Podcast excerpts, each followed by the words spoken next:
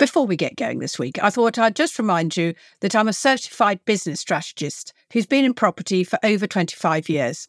I know my clients shortcut their success by being laser focused through strategy and mentoring, as no one business model fits us all because funding, geography, skill set, it all plays a part in deciding what works for you. Getting it wrong can definitely damage your wealth.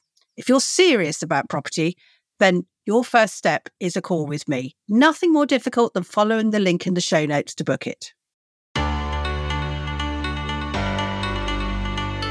This is the Property Solopreneur podcast, and I'm Rachel Troughton.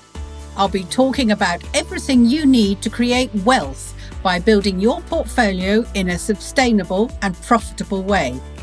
I'll be sharing the realities of a property investing business. I'll talk bricks and mortar, buy to let, HMOs, flipping and planning game, as that's what we all enjoy doing. But I'll also share how to use good systems, processes, and find the right professionals to work with. In fact, everything that will enable you to become a successful property solopreneur. Welcome to this week's episode of the Property Solopreneur. And my guest today is someone who we need to know about, but hope will never use. Now, we property people, we can't do anything without having a great team around us. We know that. And we also know that we need lawyers to do the buying and the selling. But most of us stop there. But we work in property, and potentially there are therefore many ways that we're going to actually need lawyers. Most of us have no idea what this could possibly mean or what they could do for us. But my guest today, Susan Francombe, is a qualified barrister and a civil engineer and speaks our language. She's helped so many property people untangle situations that have gone legal. And oh my word, that's a way to spend and lose a lot of money, to say nothing of the stress. That she's written a great downloadable PDF for the property solopreneur called Five Top Tips for Your Property Renovation. Very useful. But there's more than enough work out there for her. So she advises that we all get the basics right from the start, rather than hoping we'll just learn as we go along and make the odd mistake. The odd mistake could be unbelievably expensive. Because in her experience, Many of us start our property work expecting everything to work as we want it to, how we've set it out in our business plan, in a nice and frankly amateurish way. After all, I mean, how hard can buying a property, doing it up, and selling it or refinancing be? On paper, not hard. But the reality is that property investors are entering a world that is and can be highly litigious. And we need to be aware and to protect ourselves from the unscrupulous contractor and also our own folly. Well, welcome to another episode. And I've got a fabulous guest today. She's known because it's property, three letter words are really important to find where you are, as the biking building barrister, which I think sums her up brilliantly. I met Susan having seen her present on stage and just thought, oh, wow, there is someone who understands what we property investors absolutely need in our hour of need. Because so many of us throw ourselves into the deep end of a project with a lot of enthusiasm, a lot of hope, the anticipation of a huge profit, and an awful lot of ignorance. And the biggest ignorance we have pro- often is about the law and what we should and shouldn't be doing about it. But if you think she's just a barrister, she's not. So, welcome to the podcast, Susan. Thank you for having me. It's a great pleasure to be here. Good. Well, tell us a little bit about yourself because I said you're not, you know, you're a biking building barrister. Where does the building bit come in? Well, the building bit comes in um, because I, I started out my career as a civil engineer. So I've worked in both the design office out on and out on site. I'm probably one of the few people in the world that can say that they've designed a camel bridge. And yes, it was a bridge for camels to cross the road. Yes, I saw that. What What is a camel bridge? Ah, well, it was uh, out What's in a Qatar. camel bridge? Yes, it, well, it was for out in Qatar, and uh, Ah. the sheikh was having a new road built, and unfortunately, it passed through the major grazing ground for his camel herd, and obviously, cars and camels are, are not a very good mix. So we had to design and build uh, an underpass for the camels, but camels being camels don't like passing through small gaps. So it ended up being a full size underpass designed specifically for camels in mind. So, as I say, not many of those, and I'm proud to say that that's something unusual that I've done. So, um, um, so that's where I started out. Anyway, Absolutely. And as I say, I ended up um, working for 10 years at uh, Laing O'Rourke, where I was dealing with their disputes and contracts. Because what I'd done was um, years ago, I was working on site on building tunnels in London, and one of my old projects ended up in a, in a dispute. And it's a bit of a wake up call when you get the phone call that says, Have you kept all your old diaries because you might be needed to give evidence in court? And that sort of made me a bit, uh, oh, I think I need to know a bit more about this. And I got interested in the legal side of things. And fortunately, um, at the time I was single, so I was able to go off and, and do a, a part time weekend law course, which I thought was absolutely fascinating. And then when I finished that, I said to them, Well, what else can I do? And they just said, Well, we do the bar exams course if you want to do that. And I just thought, Yeah, great, because I wanted to learn, not because I wanted to qualify as a lawyer. But as it things transpired, um, it helped. And I ended up working for a city law firm for a bit before I went off to various places. So it, it, was a mix of being interested in the law and building and construction and working in building and construction all that time because for most of it, I've been working for insurance companies related to building. I've worked for designers. I've worked for architects. I've worked for construction companies. So it's it's a great background to understanding the construction and building profession. Absolutely, but you you've raised one subject with me just there that I've got to clarify before we go any further. Your diaries. Should we all be keeping diaries when we're on site in case something goes wrong? Well, that is always a million dollar question. I always work on the basis that when things go wrong, the best evidence you can have is records. Now, your diaries are your record of what's happened, but obviously it, it should record the facts, really. But that's the best evidence that you can have. But yet, you, the big thing is records. You must keep as many records as you can. And, and I'll give you an example. Lots of things change on site. You might say to someone, Oh, actually, can you just move that there? Now, by moving whatever it is to somewhere else, it can have a knock on effect with the project. So, there was a, a property dispute I was involved with when it came to installing the air conditioning, what the what happened was that there was a beam when they were taking the existing areas apart. They, there was an old beam that was in the way, and it was going to be very expensive to move it. So what they did agree on site was to move the air conditioning route. Now this was all well and good, but the homeowner forgot they agreed to this, and it ended up as part of a dispute because they were insisting that all the work had to be redone and the air conditioning unit had to be in exactly the same route as in the original drawings because they'd forgotten they'd agree this.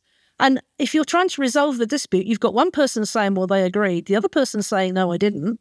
No evidence, nothing in writing to prove it. So, yes, yes, diaries, notes, records, they are the most important things that you can keep. Ooh, well, thank you for that because um, you know it. it so, I, you know, so many people don't don't take records. They don't they don't go home and write up what happened today. And it is after the event such a useful thing. Um, but why bringing on to that? Why do you think that property people are so reluctant to get the the really essential prop, um, legal work correct, the paperwork? Uh, so many people don't even have proper contracts, do they? Oh no, exactly. Um, and, and do you know why?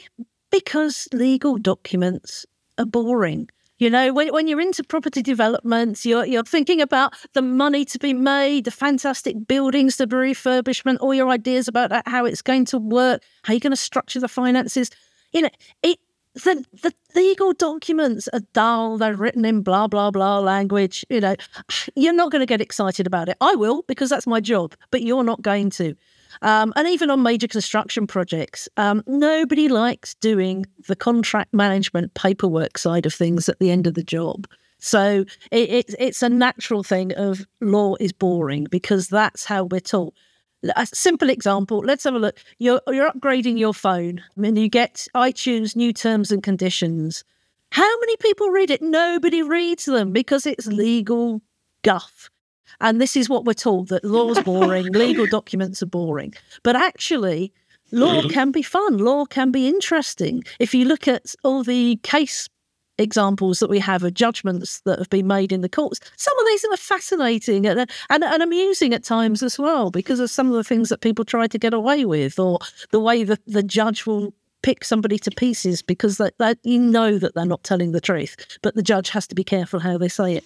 So yeah, the law can be fun, and what you need to do is, is not look at it as a load of blah blah blah words.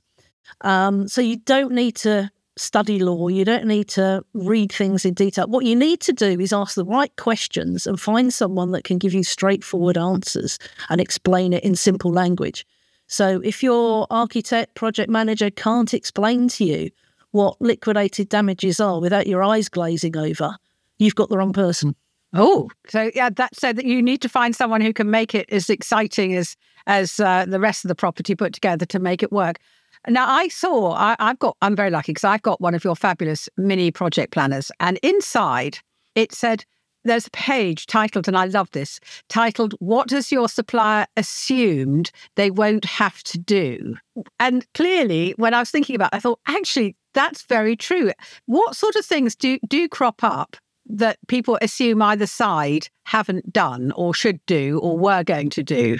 Well, well, it mainly comes down to miscommunication and not understanding that particular trade and what they normally do and how they normally work. And quite often, it's simple things like if if you're instead of how if you're working with multiple trades rather than having one contractor, what you find is that the project yep. manager, if that's you or, or or your project manager, will assume that well that trade will do X and that trade will do Y.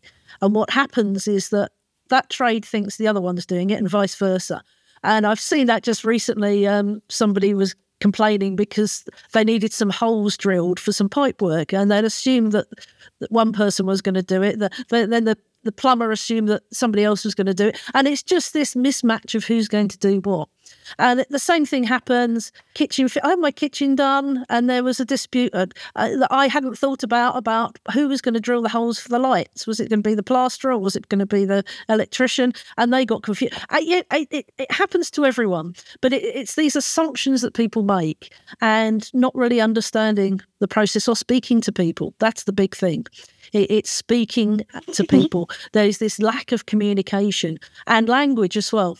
Quite often, I end up working as a as a translator between the legal world and, and trades, uh, and and it just seems bizarre to me. But this is a big problem. Is people don't understand how construction works. So, um, a bit like you know, if you're buying a car, it's pretty straightforward. There's a few set models you can have. You can walk into the shop. You can say, um, I want a car. I'm going to spend forty thousand pounds. I want it to commute to work and take the wife and kids away for a camping weekend. You, you, you know, there's going to be one or two models you can get. You've got pre-prepared products, but you know, telling a builder you want a new kitchen for fifteen thousand pound. Well, who knows what you're going to end up with? It, it could be anything, um, and that's the problem when it comes to building. Yes, you've really got to drill down into the details of what exactly you want, and perhaps more importantly, what you don't want and what they're going to supply and not supply. Yes.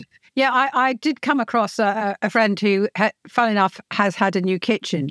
And on the plan, there was this amazing kitchen, you know, hob gas range thing, lots of burners and bits and pieces to do the whole thing. And when, when the kitchen was finally finished, it was an induction hob.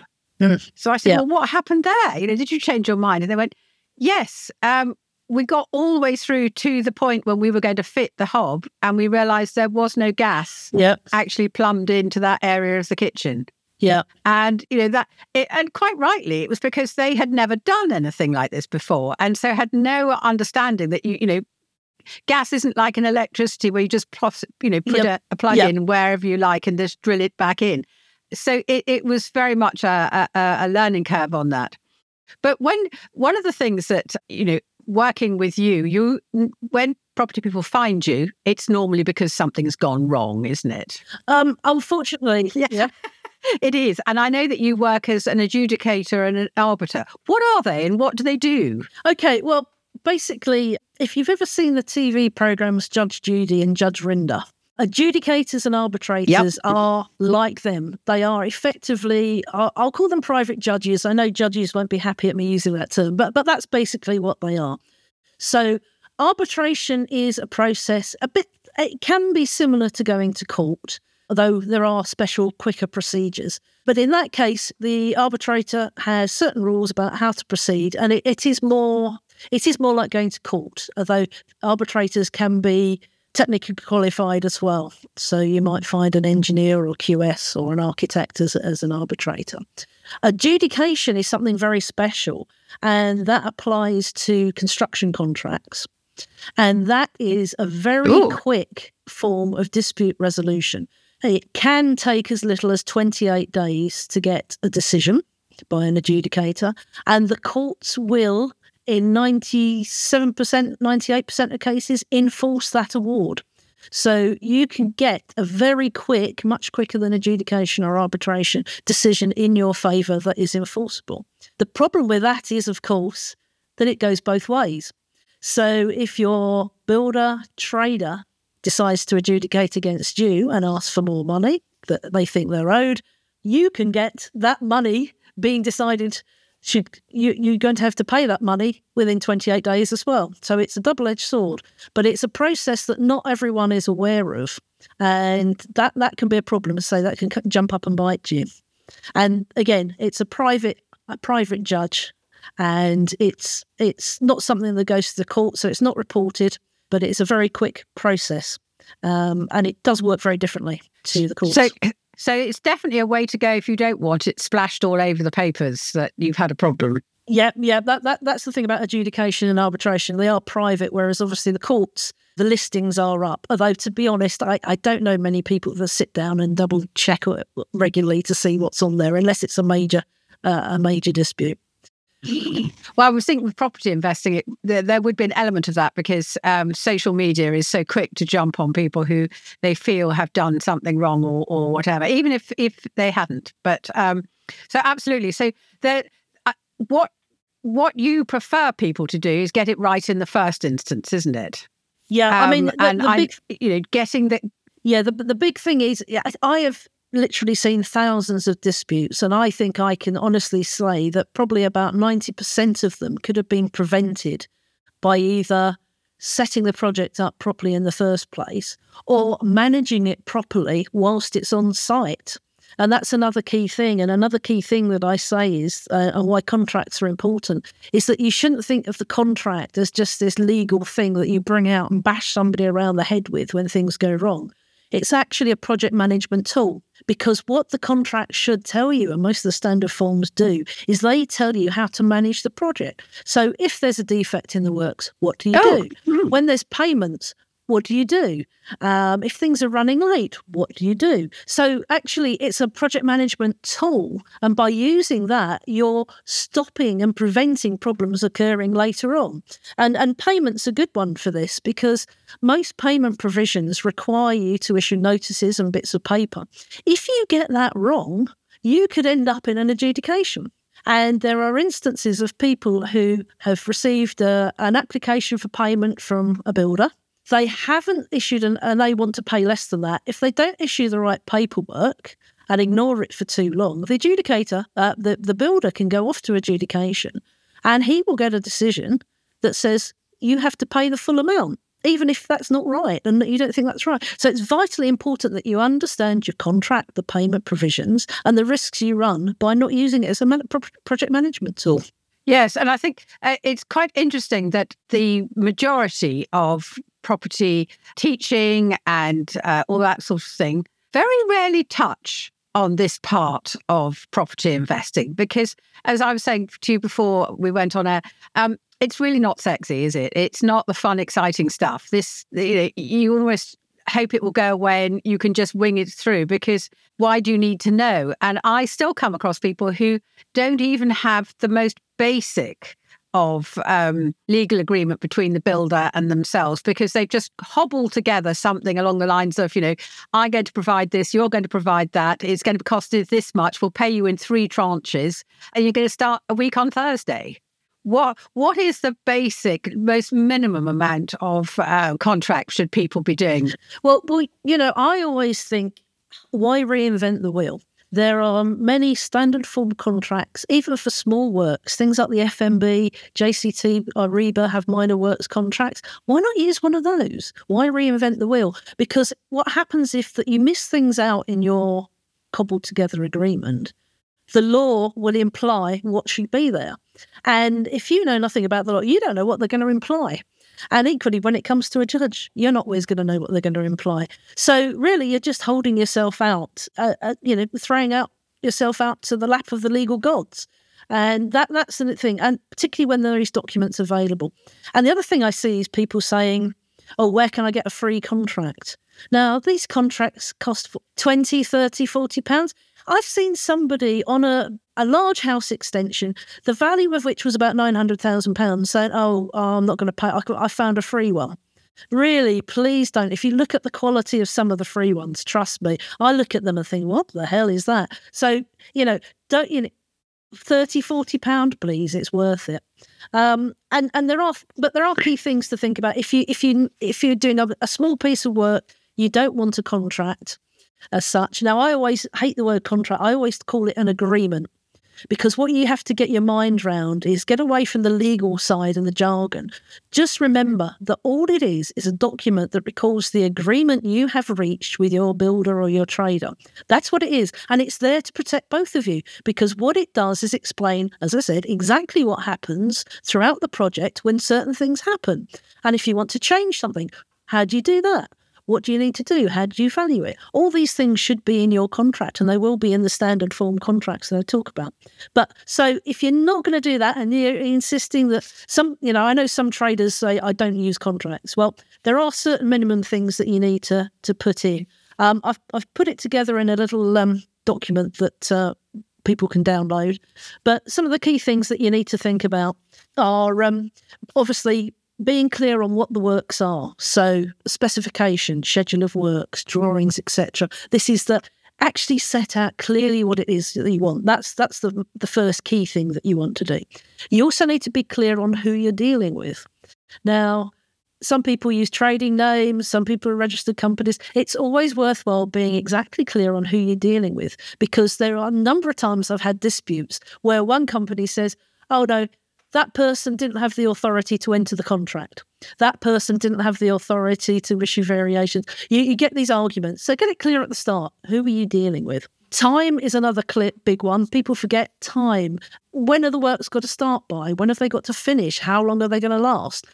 Are there any deadline dates, you know, drop down dates that you must achieve? All these sort of things you need to think about. And don't forget that if you change your mind and the contract's delayed, well, that's your fault.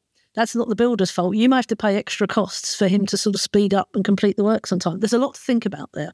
Money, obviously. Well, how do you value the works? Is it an estimate? Is it a quotation? And there's a difference between the two. So, quotation is a fixed price. An estimate is just that. It's a guess that can go up and down quite easily. Some new people think to the construction world forget that and they'll get an estimate and think it's a fixed lump sum and then wonder why, oh my God, why is it twice the price? Easy mistake to make daily rates, cost plus. How do you value changes? What are you going to do that? Are you going to value them on materials plus a percentage or how do you deal with that? You need to think about that. Payments, when are they required to be made? How much? How, you know, how are you going to value it? Is it a, a quantitative way of valuing the work or is it going to be set stages that they must finish? So first fix, second fix, all things like that. And then we come to other key issues, as I say. So, what's included, what's excluded from the, the scope of works? Make sure you ask those questions because you might not appear in your scope of works or specifications you first put together. What assumptions are they making that, particularly with small um, developers and investors who are flipping, they will often bring in the white goods or the, the actual baths and shower units and all the rest of it. So it's not a, one builder may not be supplying everything. And that's where you've got to nail it down, isn't it? Yeah, it, exactly. It's drilling down and it's a lot of work. But it's important you get that right. And there's other issues as well, like working restrictions. So if you're in a an area where you need permits for parking, Oh, are your traders builders going to need to get those sorted? Who's going to do that? Are they are expecting them to do it, or are they just going to turn up for work one day and discover they need a permit and they can't start work? Scaffolding licenses, do they need one of those if they're going to be putting stuff onto the pavement? if you share driveways, shared driveways are always a biggie on, on certain properties, particularly more sort of countryside based, because the other person might be blocking the road and your builder can't get deliveries down the line. So there's a whole lot of things that you need to think about. You've just raised some really good points that I think most people don't think about. Yeah, well, well, that's the thing. It, it's, I, I, suppose, in a way, as, as a lawyer, what you look at is what could go wrong and try and make sure that you're prepared for that uh, right at the start. Whereas, as I say, that's not the sexy thing because you want to talk about the money and the exciting stuff and no. the design and, and, and the flipping. But there are the whole issues that can put the kibosh on that and that can really put a spanner in the works and and end, end up with you spending more time, money, and stress. And that's what we're trying to avoid. So it's a bit like trying to sell insurance. Nobody likes insurance. Everyone groans when it's time to get renew. But when things go wrong, you're bloody pleased that you've got the insurance because then you know somebody's there to help out uh, and with the problems. And this is a bit like getting your contract set up properly in the first place. You're paying for it. I mean, I've had people say to me, "Oh, I've, I'm, I'm doing this thing and, and I'd like some advice." And I go, "Okay, yes." And they tell me a bit about it, and I say, "Okay, fine. Well, what do I do for you? Is I'll do A, B, C, and D that you need, and I'll charge you X amount." And they go, "Oh, you want to be paid?" I'm like, well, yes. And yeah. Yeah, but but with all your experience, can't you just tell me over the phone? And it's like I have spent over 30 years building up this experience. Do you go to Tesco's and ask for a discount because they've been doing it for years and they should be able to give it to you cheaper? Or yeah, you know, it, it, it's hard because yeah, sometimes people just balk at it. As I say, because you can't see advice. You can see whether you spent the money on a gold plated fitting or a, or a standard brass one. You, you can see the quality of finishing on walls. You can't see legal advice. It's a hard one. But think of it as insurance and and yeah it, that that's that's the that's the, the, issue we have and trying to get across to people you need to spend the time and effort up front because it will pay dividends at the end and anyone who's been through a dispute will will tell you how awful it is. The only people who win out of disputes are lawyers and claims consultants. Even if you win, you don't really because it's taken a lot of time, effort, stress, and it's taken you away from your key point that you're in business for, which is flipping, making money, renting out, refurbishing. That's what you want to do. You don't want to be wasting time going through documents trying to find out was it a Tuesday or a Thursday when so and so said to you that you're going to change the colour of that paint. You're not interested in that. So try and avoid the disputes. That, that's that's the big bit of voice, advice that I think I'd give everybody. Absolutely, because I always say that the most expensive things you can say on site are "Could you just?" Three little words that can be unbelievably expensive. Yeah, and would it be possible to? Yeah. So if if if any um, uh, person who's new to doing property finds these words coming out of their mouths, what should they do? Because it'll be outside now, of course, their contracts. What should they make sure they do there and then? Well, if if there's two scenarios there, so can you just now that suggests that you want something to be changed. Now, again, what advice have I given? Look at your contract because the contract will tell you how to deal with changes or variations, as they're referred to. Yeah. And that normally says that if you want yes. something to be changed or varied, you put it in writing so there's a record of it, and you ask before you issue the instruction. Normally, you'd ask. So if I wanted to change that uh, from an L shape to a rectangle, whatever it is, how much would it cost? Would it interfere with the works? Those are two key questions that you want to know. Is it possible? Right. Would the how long would it take to get the materials? So, one thing that you see often is people forget about material supplies. We've obviously had in recent years yes. big problems getting material supplies. If you suddenly decide that you want to change your rectangular window for a circular one, well, you can't just go to the circular window shop and pick one up. You've got to find a, a supplier, a standard, or if you're getting it made to measure, God, you can be talking months before you can get that. So every change has a consequence and even re- taking things away. So I, have seen disputes where somebody's asked, "Oh, don't bother with that bit of the works. Um, I'm not. I don't want that now. And then assume that the project price will drop down by that amount, and that's what people assume because I'm taking it away. That's going to drop. But what they don't realise is that that interferes with the whole contractual process, the programming of the works, and actually removing items can cost you money. Um, but people just think, oh, hang on, it, it, it's like a, it's like a Lego building. Well, well, surely if I take that away, I'm going to save all that money. Well, not necessarily. You won't. Um, so there's there's a whole lot of things. When it comes to a change, you need to be clear what what you're asking for. What's the price of it? Is it going to interfere in the works, delay anything? And do you really want to go ahead with it? And only when you write to them and say, I want you to go ahead with this, that's when you make that change because you understand what the effect of that will be. Well, thank you. I think that's an enormously valuable piece of advice because it's not not something that uh, comes naturally to people when they're just starting out. And the idea that just by taking a piece of work away means that it's going to cost less will come as a shock, I think, to many people who would think that that was exactly how it would work. So I should think we've got quite a few people listening who'll be going, "Oh my word, nightmare! That that's that's really not going to be quite what I thought it was going to be." Yeah. But one of the big problems that I see in towns is party walls. Yeah, I mean, par- party walls are a whole separate specialist area. But really, are they? Yes. Yes. Oh, you actually have party wall surveyors who specialise in dealing with party wall issues. And so basically, if you're carrying out work on, and our party wall is essentially a sort of dividing wall between yourself and your neighbours.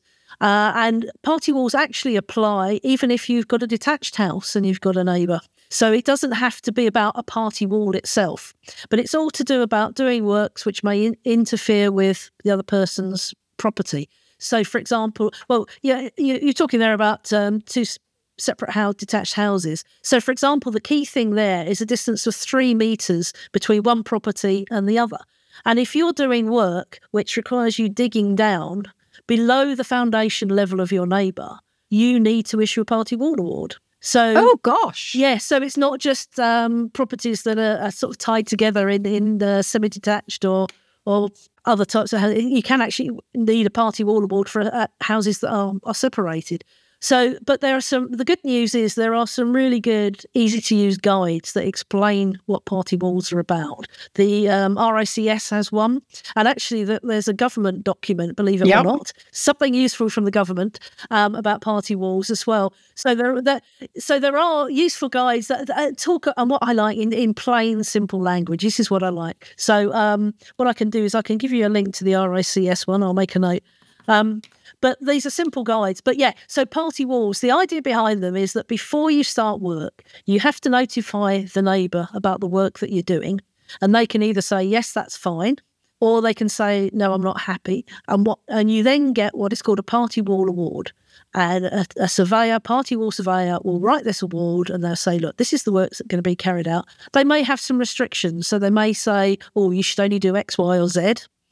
Now that, uh, that that's the basic. It can get a lot more, but but that's the basic idea: is that you have this written agreement with the other party before you start work. Now, in theory, if you don't have a party wall award and you start work and you need one, that person can apply to the courts to, to get an injunction against you to to stop the work. Now, Oh, I I know right. some I know some people will say, mm, "What's the chances of that?" Now I can't advise. it's not my advice to say, "Oh, don't do it" or not. Um, that is a commercial decision for you. But all I'm flagging up is that it's something you need to be aware of, and it is a potential risk. Um, so just just think about that. So if you are build doing works which are and your property is Maybe it's a flat or something like that. You, you know, you might need party wall award for some of the work that you're carrying out. If it's just internal refurbishment, maybe not. But if you're knocking down walls, removing uh, chimneys, for example, chimney stacks, probably going to need a party wall award, as well as dealing with the freehold and all the rest of the other issues that go with it. So there, there, there's lots to, th- to, think about there. But as I say, there, there are some really good basic guidelines on that. Um, and there are specialist party wall surveyors that, that can help you as well. Absolutely. And one of the things that has always struck me, because I know I've had to use them, is that um, when you've got a problem, you, you can't just rock up to any old solicitor and expect them to have uh, specialist knowledge and to be able to get everything sorted out for you very easily. you know, where do you find solicitors? Because you're a barrister. Now, what's the difference between a barrister and a solicitor for those who don't know? Right. Okay. So, so let, let's right. So let's start with the basics. So, solicitors are normally the people that you see on the you know used to be uh, on the high street. Um, so they would do your conveyancing, your wills, setting up your business, that sort of thing. And they also do um, lots of specialist work. And they are the people that you go to see and they will take details about what the problem is. They will do all the paperwork for you. They will generally sort things out. We're, we're talking non contentious, non disputes. So they will sort all that out. Yep. Barristers are people that tend to deal with disputes. Obviously, there, there's criminal and, and uh, contractual side, side of things. So we'll, we'll, forget the criminal stuff for now. We'll deal, we'll with it. Hopefully, you won't be involved in anything let's, that needs a criminal barrister. Yeah, let's so, hope um, we don't. yeah, exactly. So uh, that, that, but that's yes. a whole different podcast. Yeah. Um, but uh, so we're talking about sort of uh, civil matters. So in civil matters, a barrister is normally the person that you will see standing up and speaking in court when there is a hearing. And so, what generally happens on bigger disputes is that the solicitors will do getting all the information together, looking at tactics and things like that. And then before going to court, what they might say is, right, let's get a barrister's opinion. They'll go and see the barrister and see what their thoughts on it because they deal day in, day out with the court. So they, they know a bit more about how that's going to go. And if it does go to court or to dispute, the barrister will be the person doing the speaking. Now, that's the traditional thing. What's happening is you're getting a bit of merging of the professions. So, some solicitors have what they call rights of audience and they can stand up and talk in court. And some barristers work more closely with solicitors and do more sort of that sort of work. For myself, I've never actually done the I'm going to represent you in court type of things. I represent people in in adjudication. Um, that's really my bag. But what I what I I tend to do is more of what a traditional solicitor would do. So I will actually speak to people, find out what the problem is, look at solutions, and look at options.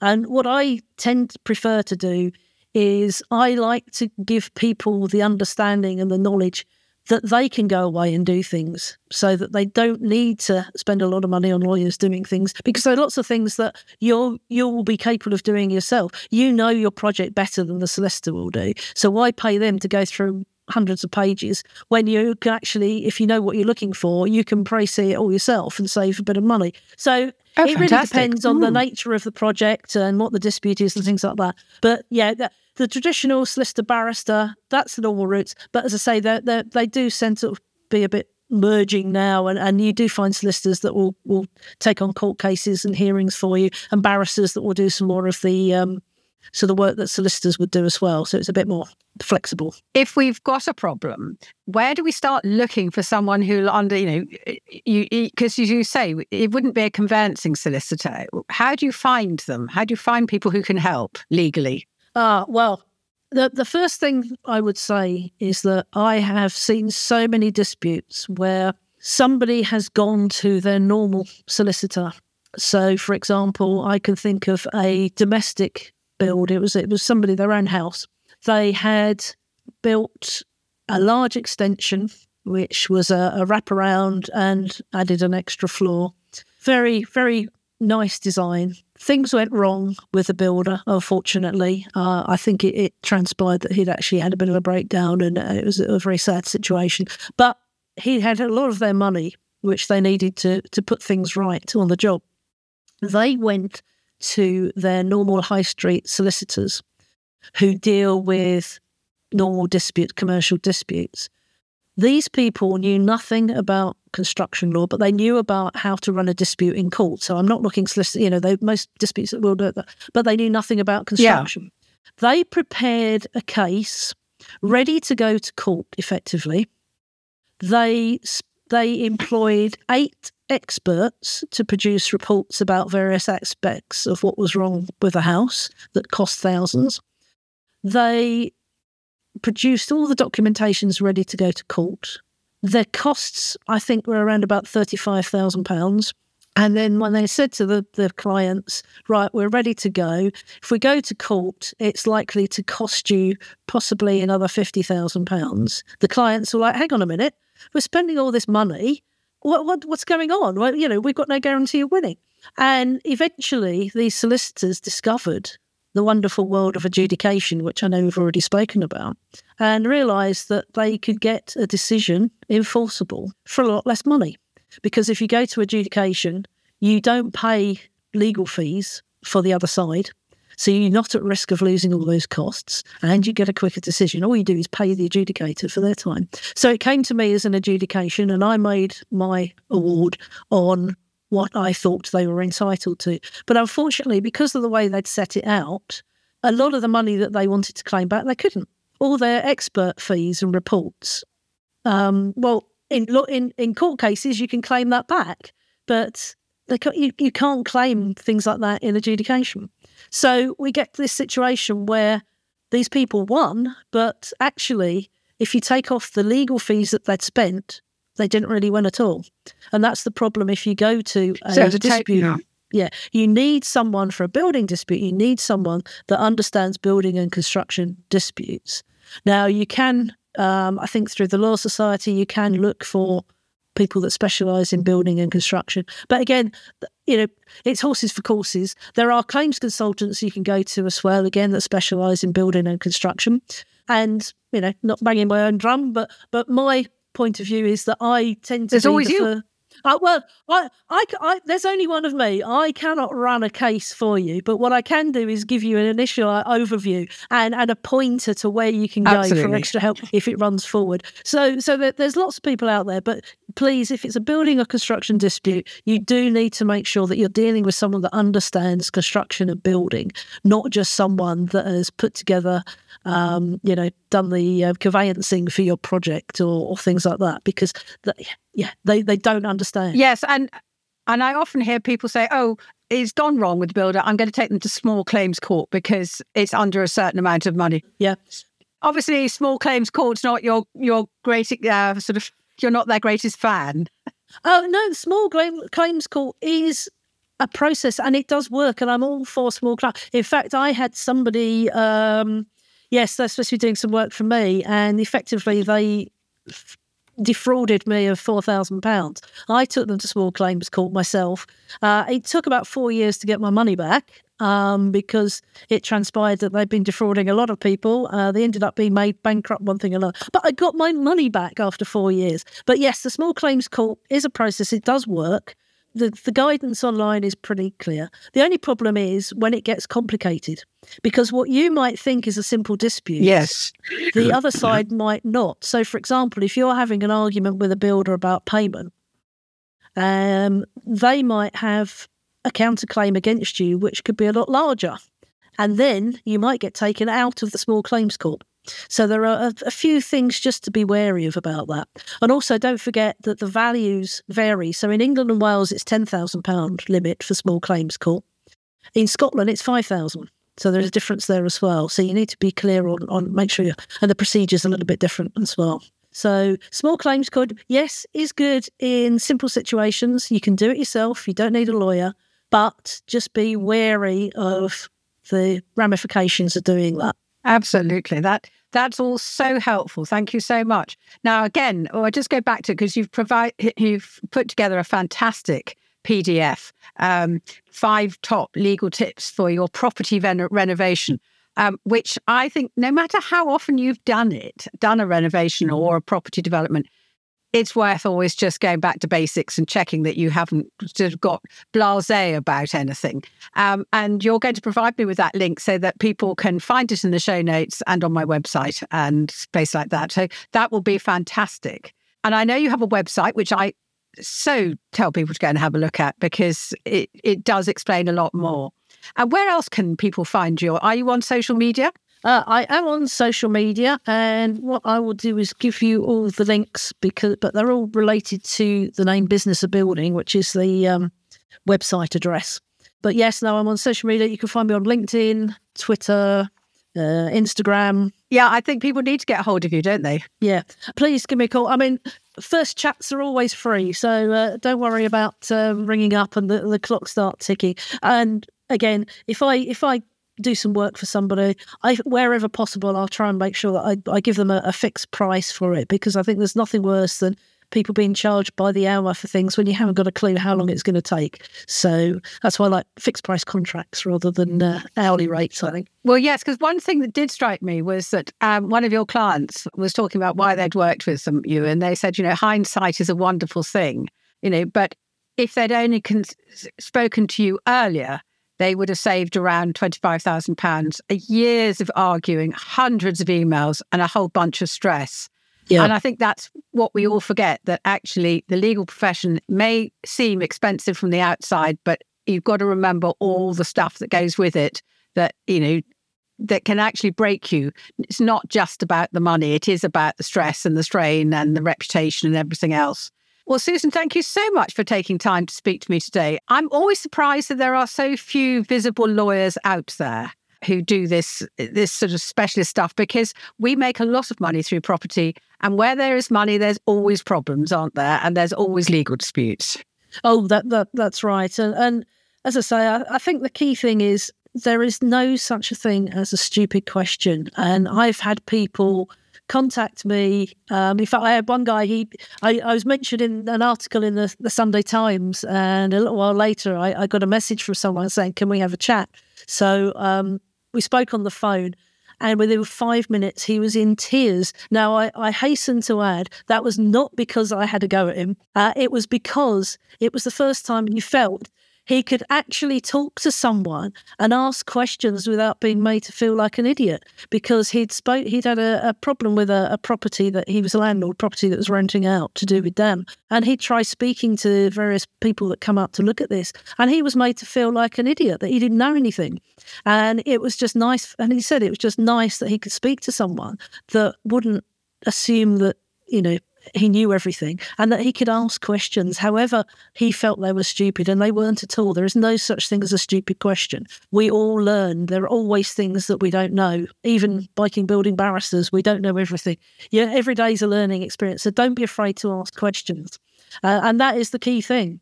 I think that's what's great about your your podcast and, and some of the groups that you're in is that you learn by asking questions and don't be afraid to always be questioning. Well, thank you very much, Susan. That's been such a pleasure to talk to you and an eye opener. And I suspect I've probably now created a million and one questions that other people are now thinking, oh, I better go and look at this, better go and look at that. And um, I better just dust down the contract and see what it all is. But thank you so much. It's been absolutely brilliant. Well, thank you. It's been great to be here, and hopefully that that's made people think a bit more about their their contracts, and hopefully think that the law isn't quite as boring as they thought it was. Thank you for listening to the Property Solopreneur podcast with Rachel Troughton. If you want to create a professional and profitable property business, download my property business checklist now at racheltroughton.com slash checklist.